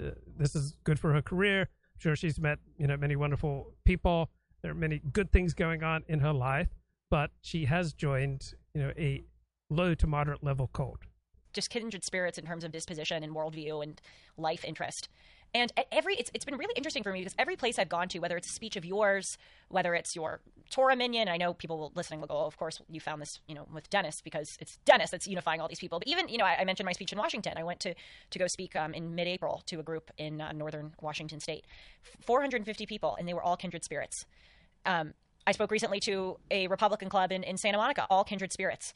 Coming into this world, I have so yeah, and if you join Reverend Sun Myung Moon's organization, you'll meet all kindred spirits. If you join 3HO Happy Healthy Holy, uh, the the sect that promotes Kundalini Yoga, you'll meet all kindred spirits. If you uh, join some extreme Hasidic or Christian or, or secular organization, you'll be with all kindred spirits, and you'll distrust all competing sources of information not necessarily a good thing. Found that. And as I said, it's been fascinating for me to contemplate. And this is in a typical Dennis and Julie way. Dennis and Julie, we go out on a lot of tangents, but we also kind of, I don't know if you notice this, every episode has this circular, like we come around to an earlier point. It's, it's actually quite nice. I think it's because we all believe in something as opposed to just against something. You were saying earlier the left gets excited about destruction. Okay, here's another excerpt from the show. Uh, do they do good for this country? One did immense good for this country. One is doing immense harm to this country. So most right wing pund- pundits don't like to praise Donald Trump. All right, they have many reasons to feel highly uncomfortable about him. So instead, they focus their fire on the Democrats and they say things like, "We're living in a police state." So even if these latest two indictments of Donald Trump are wrong, that doesn't make us living in a police state, right? There's absolutely no equivalence between a misplaced, misjudged indictment of Donald Trump and living in a police state. Living in a police state means living in Joseph Stalin's Soviet Union or in North Korea today, right? If you live in the United States of America in 2023, you're not living in a police state. Country. From the day he, he came into office and, and rendered uh, the, the ability of America to support itself with energy by, by knocking out. Okay, this is Dennis Prager saying that, you know, Joe Biden's, you know, the most evil president ever. Of the, uh, the XL pipeline. Uh, to, to, to this day, the, the, inflation that he has created uh, and the, the, the, uh, Joe Biden didn't create the inflation right? He he played a role, maybe ten percent, you know, at most twenty percent of the inflation that we've suffered over the past two years is due to Joe Biden. First, the use of the Department of Justice uh, to render America a police state for the first time in its history. The amount. Wow. Right to to say that America today in 2023 is a police state, uh, I mean, how absurd is that? And to the extent that anyone takes him seriously, and, and gathers with kindred spirits who believe that the United States in 2023 is a police state, uh, you've entered a cult. And it's bad for you, and it's bad for the people who are affected by you. Amount of evil that this man has done. Look, we don't generally talk about politics. Mm-hmm. Uh, the amount of evil that Joe Biden has done, I- am sure he's wrong about lots of things.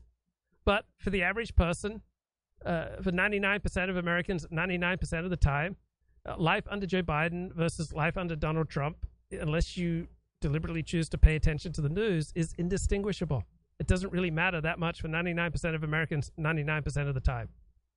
And uh, but the evil that this man is doing to this country has no parallel in the history of the presidency of the United States. Wow. Right, the evil that Joe Biden is, is doing to America has no parallel in the history of the United States. Right, that's how you get to be a right wing pundit.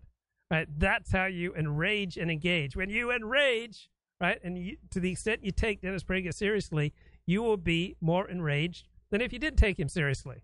Right? To the extent that you're a Dennis Prager fan, you will be disabled. You will be dysfunctional. You will be less capable.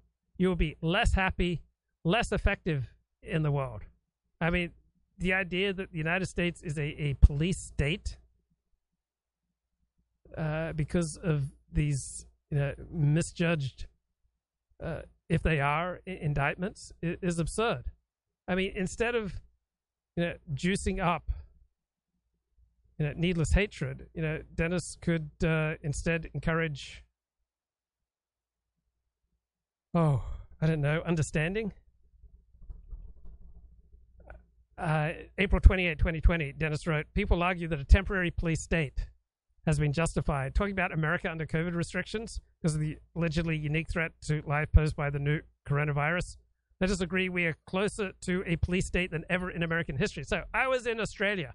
Right, uh, Australia's response to COVID was about 10 to 20 times more severe than what the average American experienced. And Australia wasn't a police state. So the idea that the lockdowns in America made America a temporary police state is, is absurd.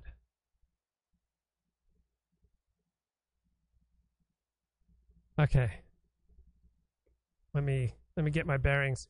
Back to some good solid reporting here from the New York Times. Libel lawsuits have been on the rise too, according to the latest data collected by the Media Law Resource Center. Many legal experts said such suits were often used to punish smaller news organizations for aggressive coverage and to deter others from. Okay, so if there's a pushback against journalists who are hurting people, all right, and the journalists may be doing good things, you know, they may be doing great things, heroic things, moral things, but in the course of doing that, they're going to hurt some people. How would you not expect that they're going to want to push back? And if there aren't legal means for people to put push back against journalists who are hurting them. They will use you know, extra legal things like uh, you know, breaking legs. So one thing that gurus and pundits do, the successful ones, is they make you feel amazing and they make you feel like you are the recipient of some, you know, amazing wisdom. And that's what you get here. This is Dennis Prager at Oxford University, 2012, saying that Hamas is a greater obstacle to peace than Israel. Brotherhood Number two, on, on, on, on just on this issue, just appealing to your common sense. In modern, in modern history, every war has been between a free state and a police state or two police states.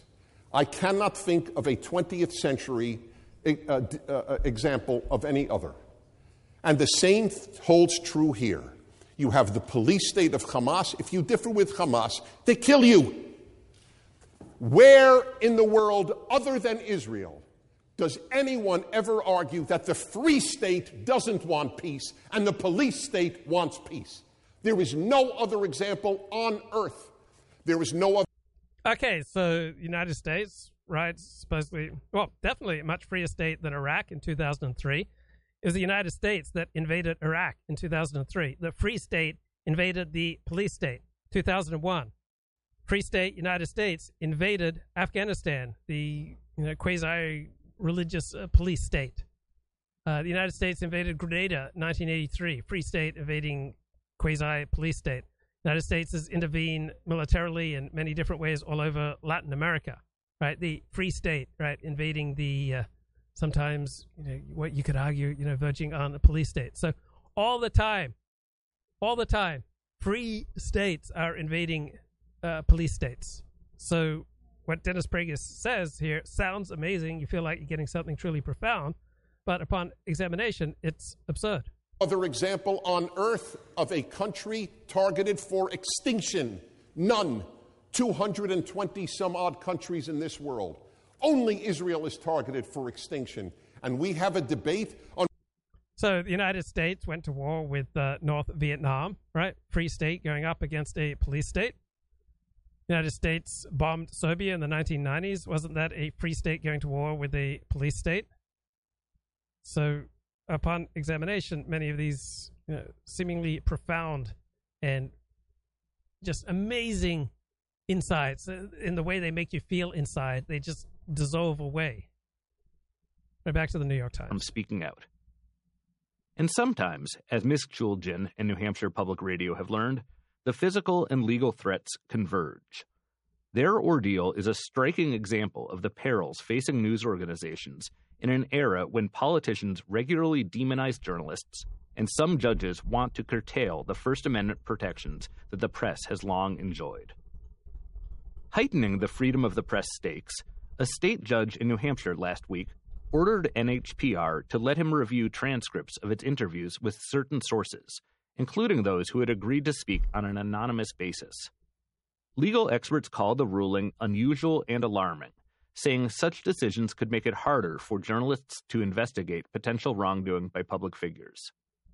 Okay, so if you make uh, doing investigative journalism harder, right? It's harder on journalists and it's harder on those who would benefit from that investigative journalism. It's making life easier for other people whose lives are being ruined by investigative journalists. Now, I'm instinctively almost always on the side of investigative journalists, but it's not like there's only, you know, one side with the angels here. It's absolutely impossible to think about any kind of decent society where it's not possible for you know regular people to fight back uh, against journalists. You know, why should journalists have the exclusive ability to hurt people? Shortly before the houses in Massachusetts and New Hampshire were vandalized, Miss Chooljian had published an investigation into alleged sexual misconduct by Eric Spofford, the founder of New Hampshire's largest network of addiction rehabilitation centers.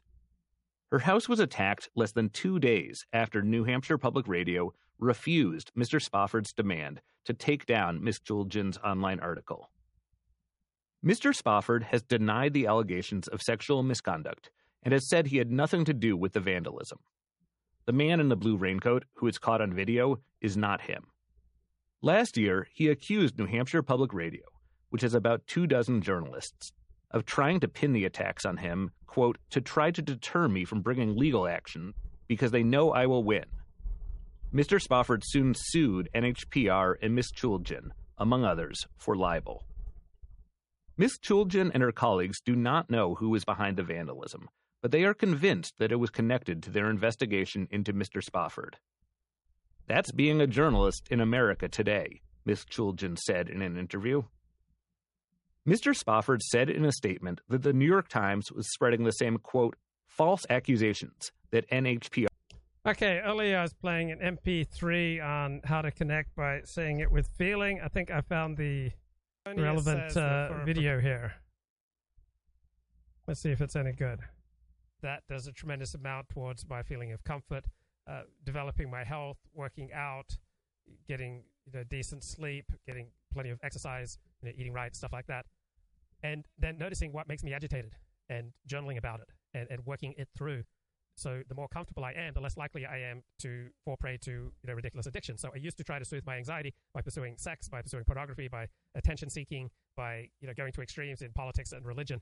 But if I could just calm down, then I tend to make better decisions. Luke recommends Alexander technique for the face. Uh, no, Alexander technique is a holistic technique. The Alexander technique is a way for noticing how you react to a stimulus and whether your reaction serves you. So many people react to a stimulus by their head, you know, jutting forward, tipping back, compressing the neck. Know, one shoulder tends to be, you know, higher than the other. One hip is going to be rotated forward, you know, wrenching the whole back. Uh, people carry all sorts of unnecessary tension around the eyes, around the lips, and, and, around the forehead. Like, look at this beautiful forehead. Do you see my forehead crinkling right now? Do you see all sorts of unnecessary tension around my eyes? Do you see the waves of tension just radiating from my lips? I'm a man who is at ease in the world. I'm at ease with me. I'm at ease with you. I'm at ease with this beautiful community that we're creating. And so that radiates from, from my face facial. Yeah, I, am at ease except for when I'm not and I'm racked by you know anxiety and depression. Alexander techniques discussing but effective.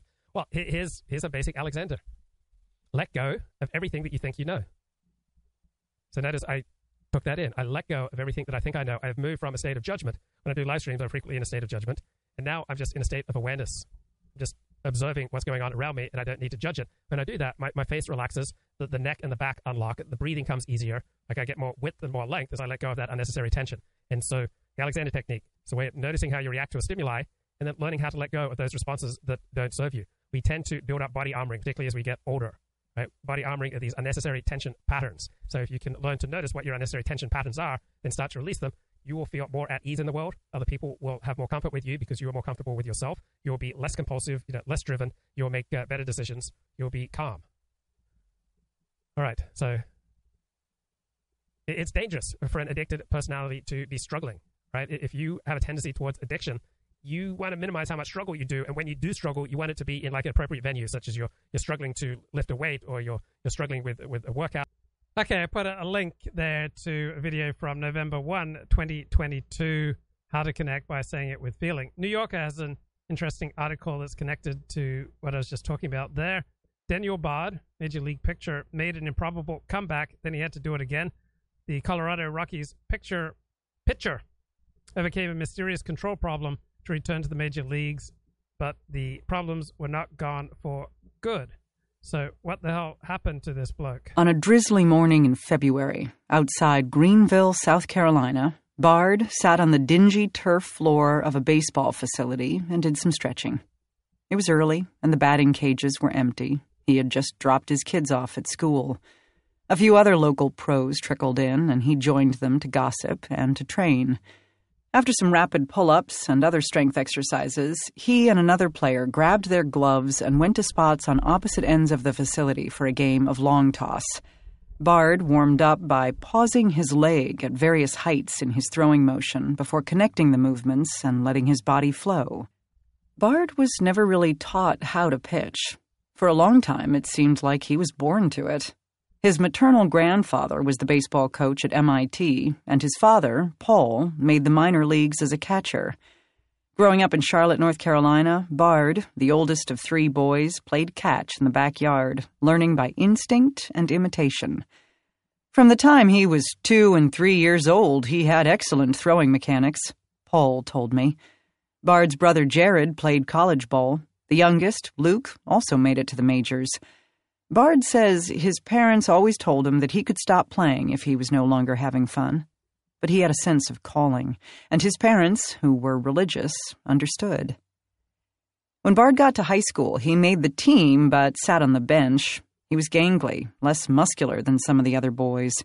Paul told him that he'd be the best of all of them once his frame filled out, and Bard believed him, or at least kept working. So here's the upshot in this story. When you think about what you're doing, you often perform it less well than if you are not thinking about what you're doing. So you will walk more gracefully, more easily, more efficiently and effectively with less stress, stress and strain if you're not thinking about walking. Right? You will get in and out of a chair if you're not thinking about getting up and getting down to your chair. Right? Movement in general, athletic performance in general is much more effective and, and efficient and, and graceful if you're not thinking about what you're doing. So if I'm uh, thinking about this show and the great points I want to make, that is a time and a place. But if I let go of all my plans, if I let go of my preconceptions, if I let go of my judgments and how I want to impose my will on reality periodically and just take a break and move from a place of judgment to a place of just awareness, then my breathing frees up, my back unlocks. You know, a lot of good things come from intermittently letting go of everything that I think I know. Working as if he did. Daniel has always been very cerebral and very responsible. His mother, Kathy, told me he liked to please. He was a typical firstborn. After Bard's sophomore year, his grandfather helped get him into a New England showcase for scouts and college recruiters. Paul told him that he should try to throw 90 miles per hour, something he'd never done. He hit 91, faster than anyone else. His grandfather draped his arm around his shoulder and introduced him to the newly eager scouts and coaches, like, This is my grandson, Bard recalled. Everyone wanted to talk. I had never felt that before. It's a weird feeling, but it was a pretty good feeling when you're an insecure 15 year old kid. He went to showcases down south and kept throwing hard. He transferred to a small private school to get more playing time. Pro scouts came to watch him, and he. So everything's going great until he starts getting coaching, and then everything falls apart. He got several college scholarship offers. He accepted one from the University of North Carolina and became an All America starter. I did the bare minimum to get by in school, which is the part I regret, he said but it was a deliberate choice. He didn't want to have anything to fall back on. In his junior year, he led UNC to the finals of the College World Series. Afterward, he was drafted by the Red Sox in the first round. He reported to the Instructional League in Arizona, where prospects train with less pressure and scrutiny than they face in the minors. He threw three innings, and nearly every pitch went a 100 miles per hour. I was like, oh, if I can do that, I'm going to move, he recalled. I'm not going to be in the minors very long. Bard showed up at his first spring training in 2007 with his confidence overflowing. He pitched well in two bullpen sessions. Then he was asked to throw a third. They had like seven pitching coaches watching this bullpen, which is six more than you'd usually have, he said. He'd barely warmed up when one coach suggested that he try a different grip for his fastball. Another said, We think your leg kick is a little big. We just kind of want to calm that down. Bard had never thought about how many inches his leg rose or about the degree of his arm position. He'd always focused on the movement of the ball, not the movement of his body. He took the coach's advice eagerly, but it had a negative effect. His velocity dropped, his command disappeared. Thinking about his motion disrupted his muscle memory, and when he made mistakes, self doubt crept in. Right. So some people are improved by becoming more reflective and reflexive. I mean, you know, monitoring what they're saying and doing. But uh, other people just completely fall apart and they lose it. He thought about the opportunity he was blowing and about how much money he'd been given. Anxiety tenses the body. Attempting to control emotion can limit. So, one thing that accounts for the level of muscular tension, unnecessary muscular tension, in your your body is you know how much you're resisting reality, you know, how much you're treating the outside world as the enemy to be debunked, how punitive you are with regard to yourself and other people. All this stuff adds on to body armoring, which makes you more tense, less effective, right? Less effective in movement, less effective in thinking, less effective in relating to yourself, less effective in relating to other people the degrees of freedom in a joint. The tightness made Bard pitch worse, which aggravated his anxiety. So when you tighten up, almost nothing good happens from that. And we tend to tighten up to get through difficult times, but then it becomes very, very difficult to let go of that unnecessary tension. So as we age, we have more and more layers of unnecessary tension and compression, distorting our musculature, distorting our thinking, distorting how we feel, distorting our perception of reality, distorting how we relate to ourselves and to other people. So the Alexander technique is a technique of subtraction, of noticing and letting go of all these harmful ways that we're distorting and compressing ourselves. Setting off a negative feedback loop. The Sox assigned him to their high A club, a typical spot for a new first round pick, but he couldn't find the plate. He was demoted to low A in Greenville and didn't fare much better. The beauty of baseball, people say, is in its daily repetitions. You get a lot of second chances. But when things aren't going well, the failures pile up. Okay, so that's why it's really helpful to be able to notice the things that you're doing that are getting in your way, right? Whether in the way you're talking to yourself, relating to yourself, relating to other people, unnecessary tension in your neck, in your lips, around your eyes, in your jaw, in your shoulders, in your hands, in your ankles, in your thighs, right? Unnecessary tension makes you less effective, less happy, less capable, you know, less efficient, less less gracious in life. So let me just uh, fast forward a little bit in this story. Global fix.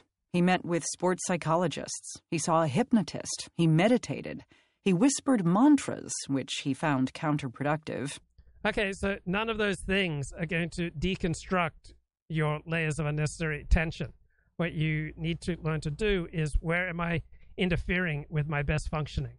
And then how can I notice what I'm doing, the unnecessary tightness, compression, the self defeating habits I, have developed, the you know, wall of body armoring that I've developed, and how can I inhibit this unnecessary tensing and constricting and compressing myself and then opening up to a more gracious, graceful, you know, efficient, and effective way of operating. Every morning, Bard would get out of bed and head to the field for another day of disaster. After the summer, the Red Sox send him to Hawaii for winter. So, if you're having day after day of disaster, right, you're probably not going to think your, your way out of the, the problem. You have to get you know a more objective perspective on yourself. That's where why it helps to have a performance coach or an Alexander Technique teacher, or you can use video or a triptych of mirrors to notice what are your habits of unnecessary tension and compression. Once you start noticing these habits of say tipping your head back, compressing your neck, you can inhibit that tendency to tense and compress your neck, and instead have a gentle wish like you may gently wish that Sunday is a sunny day for your head to release forward and up, leading your spine, leading your whole torso into length and width. Interball. He continued to pitch badly, but he was in Hawaii. He surfed and wore flip flops to work. The pitching coach there, Mike Cather, saw the tightness in Bard's delivery and on his face, and Bard remembers him promising to send a positive report to the Sox no matter how he pitched. I think I went out and I added three or four miles an hour instantly, Bard recalls. He didn't wonder why he'd snapped out of his funk. He just let it happen. So if you have more tightness, right, that's going to interfere with your sales ability it's going to interfere with your relationship with yourself. It's going to interfere with your relationships with other people. You're going to think less clearly. You are going to perceive less clearly. Life is going to become less enjoyable for you. Struggled too with all the attention he was getting. He wasn't a celebrity, but it was Boston, and he was on the Red Sox.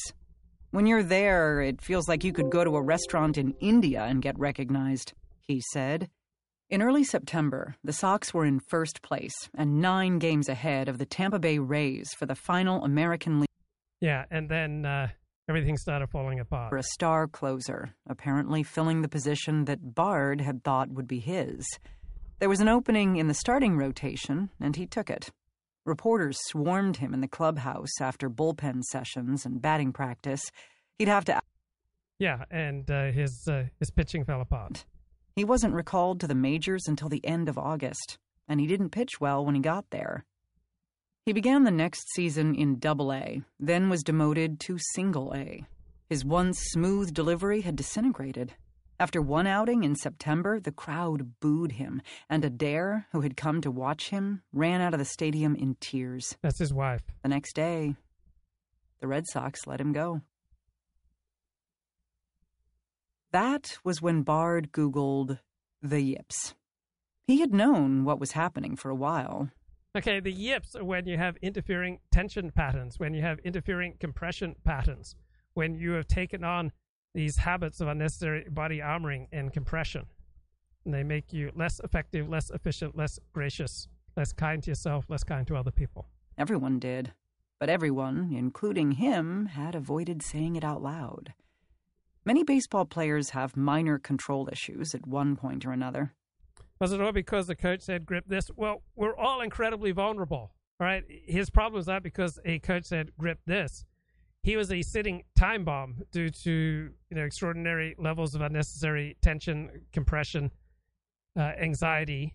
All right. But then there was the activating incident that unleashed the these problems. So you might be going along, you know, thinking you know everything's great, but then you suffer one setback and your life just spirals downhill. And it's not the setback that's ruined your life. You're a sitting time bomb where just the smallest setback is just going to set you off.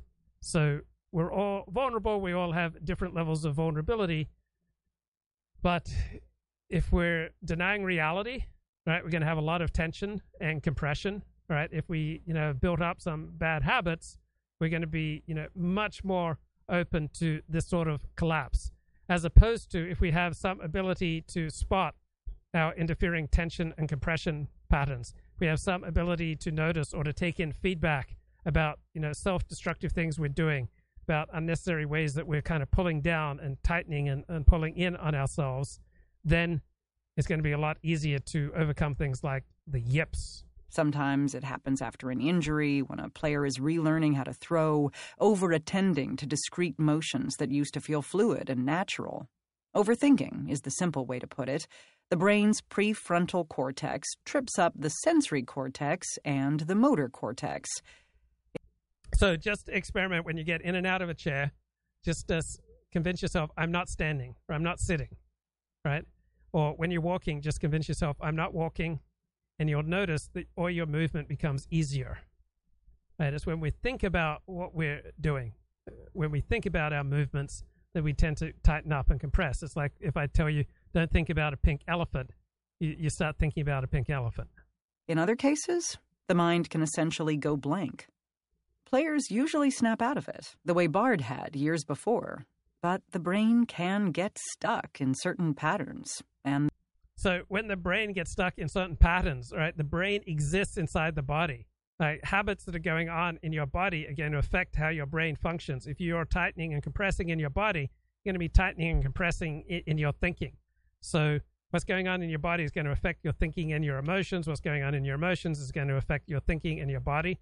Right? So our emotions take place within the body. our thinking takes place within the body, and then the body in turn is affected by the, the thinking and the emotions. All right, we, we are a unity, and emotions, thinking, and you know muscular tension patterns are all constantly affecting each other. And the yips can take over in a way that no one fully understands.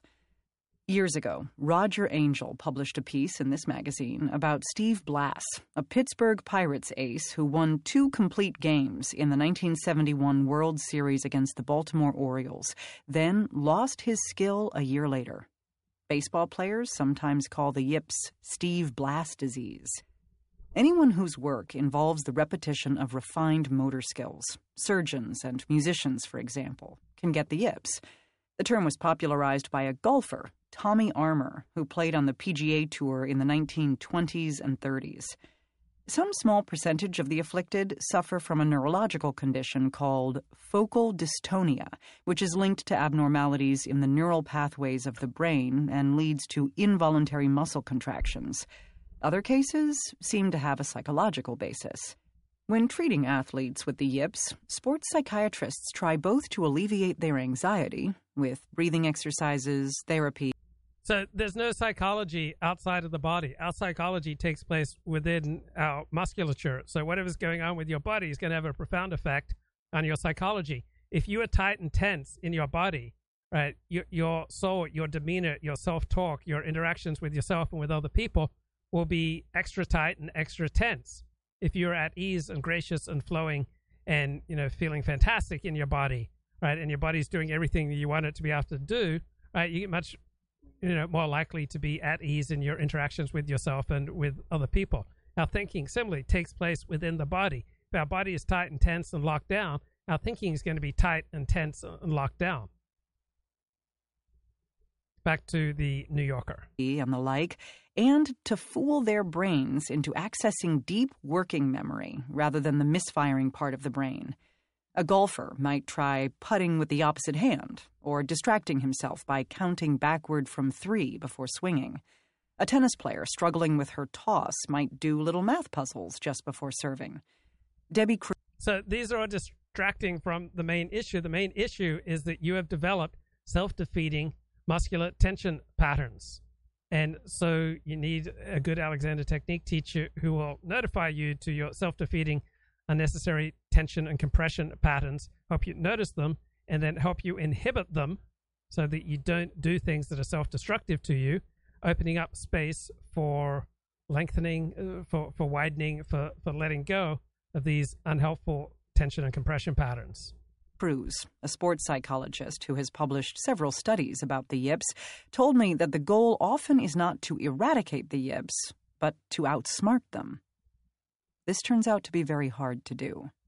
So what he's talking about, she's talking about here, is you know adding new layers on top of the old layers. So I, I prefer the Alexander technique of subtraction instead of adding new layers, you know, new theories, new practices, new tips on top of the old habits. Instead, take a look at your old habits that are getting in your way, the old habits of tension and compression, you know, unnecessary tightness and pulling down and in on yourself and start to notice those, inhibit those, let them go, and have a gentle desire to take up your full space in the world. Have a gentle desire for your head and neck to be free, for your head to release, leading your whole torso into length. So I, I love the Alexander technique of subtraction, noticing the old, unhelpful, self defeating tension and compression patterns, noticing them so that you can stop performing them then creating space for growth and for width and for freedom.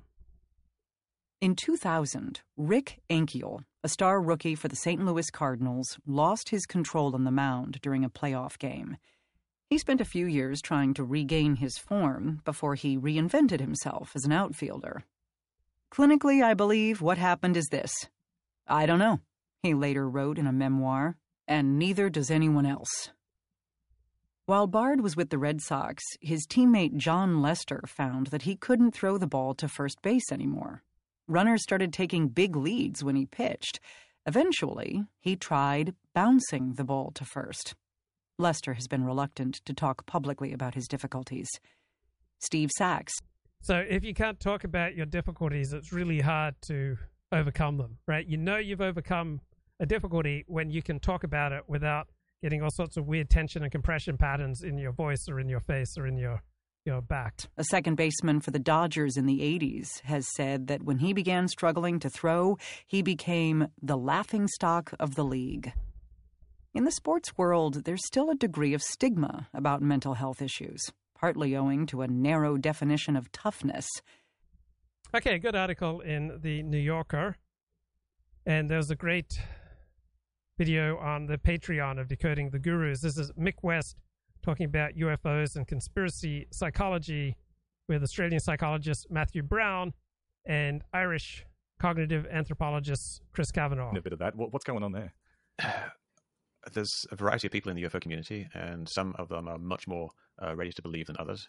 You should, you know, if you want to experience it, just kind of join a few UFO groups and you'll see there's a variety of different types. Some of them are a bit more nuts and bolts into looking into UFOs, but very, very rapidly, when you start looking into UFO culture, you get towards essentially what's supernatural. And people who believe in excuse me, a supernatural explanation of things uh, are very credulous about uh, accepting a video at face value. And you know, someone posts a video of something that looks like a face reflecting in the window, and it's obviously just some blobs of light or something. You'll get a whole bunch of people saying, "Yeah, I can, I can see what you're saying," and the people say, "Yeah, I can kind of feel uh, vibrations coming off this picture." Uh, and with, with with UFOs, like someone posts a fake video, and people you know, why why wouldn't it be real? You know, they accept it. They, they think that there are uh, beings coming from other dimensions and that they're projecting realities and you know, all kinds of things are going on. So there's, there's always a range of people who are going to view any particular video, and some of them are going to view it a certain way. The uh, the obvious alien autopsy in the room is the recent testimony by uh, David Grusch, the yeah. former intelligence officer or or some position in the government who uh, has claimed uh, too much fanfare. This is, you know, so speaking like about, you know, that people, whether or not they're, they're critical or not, i am consistently amazed by the coverage of, of this particular story. Um, but uh, yeah, so in any case, he's alleged that um, I don't believe he's seen the video. He's just heard that the evidence exists, but people have, have presented it as, as very significant that he's been willing to go on the record um, acknowledging this. And there's there's articles in the Guardian. It's been discussed by by pretty much everyone that I can see online in mm-hmm. the guru sphere. And I'm, I'm just curious. I think I know, but in any case, your your response to this story and how it's being presented um, currently. Well, the claims are pretty uh, amazing, and if they are true, they would change the world in uh, uh um, an earth-shattering way for forever. It would be the biggest story in human history. But you'll notice that if you go and look at all the front pages of the, the media, there's not really any coverage of it. And I think everybody's being pretty cautious about it. Uh, there's a there's a few media outlets that are doing stories on it, but it's not like leading stories. And the reason is that he doesn't really have any evidence. This is one guy saying that other people have told him that there is an alien spaceship crash retrieval program. And he's telling a whole bunch of stories that people have told him that he believes to be true, but he doesn't actually know if they're true. He just he believes them to be true because people have told him, and you know, I think he's seen some documents, but he hasn't even seen any. Right. So first-hand claims don't mean anything to me about UFOs or, or voter fraud or or anything. What I want to see are people with expertise who are making admissions that go against their self-interest. Right. If I get credible people with expertise making admissions that go against their self-interest, right, I, I take that seriously. So when I refused to go along with the, the right dissident right uh, herd instinct of of saying that the coronavirus you know was was no big deal and this is just you know uh, left wing big government overreach. Right, I did that against my own self interest. My my audience obviously wanted to hear about government overreach, and when I said that there's no credible evidence that the voter fraud determined the 2020 American presidential election, that was an admission I made against my own self interest. So if you got someone who, you know, is smart and they are know something and they are making admissions against their own self interest, right? Those are the type of people that I take seriously as opposed to, you know, these absurd, you know, firsthand uh, stories about UFOs. Photos. He didn't work in the program, didn't work in the crash retrieval program, and uh, he's not seen any of the the spaceships or anything like that. And you know, the story broke on this, this media site called the Debrief. And originally, they wanted the New York Times to do it. Uh, the one of the reporters there, Ralph Blumenthal, was uh, an old New York Times reporter, and the other one, Leslie Kean, uh, worked with Ralph Blumenthal, and they did this original story back in 2017 about uh, about Lou Elizondo and the whole the uh, the whole UFO thing back then. That's when the videos came out. And this is you know a great revelation about you know how inept a lot of experts are, you know, a lot of bureaucracies, a lot of militaries, a lot of you know premier news organizations. So they actually started the ball rolling. They tried to kind of repeat that. They tried to get the New York Times to do a story on this, which would have been, been huge. New York Times essentially turned them down because of various demands that they wanted about it. Uh, I can't remember exactly what the deal was, but the New York Times said no. They went to So anytime that uh, Steve Sailer, for example, differs with the mainstream media, in my experience, Steve Sailer is right, you know, at least hundred times for every time he's wrong compared to the Washington Post or the New York Times. And when it comes to UFOs, uh, Mick West has a similarly impressive track record, to the best of my knowledge. to I think Politico. Then they went to Washington Post. Washington Post needed more time to to, to fact check it, so they, they didn't have the time for some reason. So they went to this other outlet called the Debrief, which is just kind of like a military, um, small media outlet, uh, military themed with with a UFO thing, UFO overtones, and they've just you know pushed it out, pushed out this article. Um, and you know, initially, this this article they just they just say we have this crash retrieval program, we have documents, people have told me this, blah blah blah. Then we get a video of, of a bits of interview of this guy Dave Grusch, done by this this uh, Australian journalist Ross Coulthart, and he says starts saying things that are even more amazing. He says that not only do we have crashed alien spaceships, some of the crashed alien spaceships have bodies in them. Uh, which I thought really should have been the lead. Really should have been the lead thing. We have crashed alien. Uh, we have actually alien bodies, but turns out he never talked to Leslie Kean about that. He never talked to the two journalists about that for some reason. And she was like, you know, I don't want to talk about bodies. And you know, if he, if, if he had told me about bodies, I wouldn't have put them in the story because you know, bodies is too much. So it's almost like that she she doesn't believe him on the bodies thing, but she does believe him on the spaceship thing. And but she wants to do a spaceship story because she knows that's all true. But the bodies thing is a bit sketchy. And then he, he does like another interview for like a French uh, newspaper, I think uh, La Parisienne, something like that. And in that, he makes a claim that the US acquired a UFO in 1944, nearly 80 years ago, from the from Italy. And this this UFO landed in Italy in 1933 and was captured by Mussolini's uh, guys and held in a warehouse somewhere for, for nine years until towards the end of World War II when the the Allies invaded Italy and they took this this UFO back to the states and they started analyzing it and then they you know they discovered Velcro and Teflon and stuff like that and semiconductors by by analyzing this UFO, uh, which is just basically part of UFO mythology. Yeah, it's, it's this old story that that's been knocking around for a long time, and a lot of people think that it's just fake story. So it almost seems like you know it's not like he's discovered all these secrets. It's like somebody who believes in all the UFO stuff has been talking to someone else, telling them stuff, and then they talk to Dave Grusch, and Dave Grusch is, "Oh my god, we got this thing back in 1944." and you know, there's it's it's just all of it. All of it is, is essentially UFO mythology. And I remember someone tweeted today, and they said there's nothing in what Dave Grusch has said today that we didn't already know. It's just that he's you know a trained professional who's coming forward for the first time. He, he's told us that he was asked, "What evidence do you have that these are alien craft?" So they've got these alien craft with dead aliens inside them. And so he says, "What evidence do you have that this is these are alien craft?" He doesn't say like, "Oh, well, you know, they had aliens inside them." He says like, "You know, we we did some analysis of the isotope ratio of, of some metal, and it was an unusual isotope ratio that must have been engineered." they just ignored the alien body. Yeah, go they're straight just- to the the aliens, aliens sat right there. They're like, "What is this weird bit of tinfoil?" so it's uh, it's not the most compelling sounding story to me. It, it sounds pretty ridiculous, and he apparently he has receipts. Apparently, other people are going to come forward and corroborate what he's saying. But it just sounds like he's repeating uh, UFO mythology. The, the isotope ratio thing is is like at least ten years old. I think people have been finding bits of of, of, of metal and being like, "Oh, this isn't the right isotope ratio." And then there's another piece of metal. Um, it's this little triangular piece of metal. It's made of multiple layers of uh, magnesium and bismuth and a bit of zinc. And uh, people are saying like, you know, no human technology can create this. It's a metamaterial. It's a terahertz waveguide. Uh, but this is something that I believe it was sent in to Art Bell, who was this, this conspiracy theorist radio host like 20 years ago, with his cover letter this guy saying, my grandfather had these things from his time in the, the military when he was like a, a telepathic communicator with the aliens. And he, I found this in an envelope in the attic, and I'm sending them to you to take care of. And they've been knocking around the UFO community ever since. But yeah, it's just a bit of just a little bit of scrap metal essentially. Like it's, it's got these weird layers that probably come from some industrial process, like it was sputtering or something like that, where you coat coat things and then a bit of the side of the container got coated with something. But yeah, these again, it's just all UFO mythology being repeated in this weird framework of, of you know playing telephone, where everyone tells everybody something else, it's all top secret, and you don't know that it was originally just this, this silly story, and now it's gone through to Dave Grusch, and now he's telling it to Congress. we we had a, a like a slight experience of this through the content that we analyze um looking at that at the kind of um, secular guru space because um in particular both there were a couple of other people that mentioned it as well but the, the two most prominent were sam harris and eric weinstein indicated that they'd been contacted i believe Yep. independently by someone and the person had got their telephone number this was this was part of the thing that they found very convincing and that person promised that they were going to reveal evidence to them about the and this was around the same time as that information was starting to uh, appear in the New York Times and the stories that you just talked about. And Sam Harris talked about it on his podcast. Um, that, and he seemed quite, you know, he acknowledged that it, you know, this is. I'm not all in on this. I'm just saying that there's credible people. Just saying, credible people saying we got UFOs and alien bodies. Okay, talk to you later. Bye bye.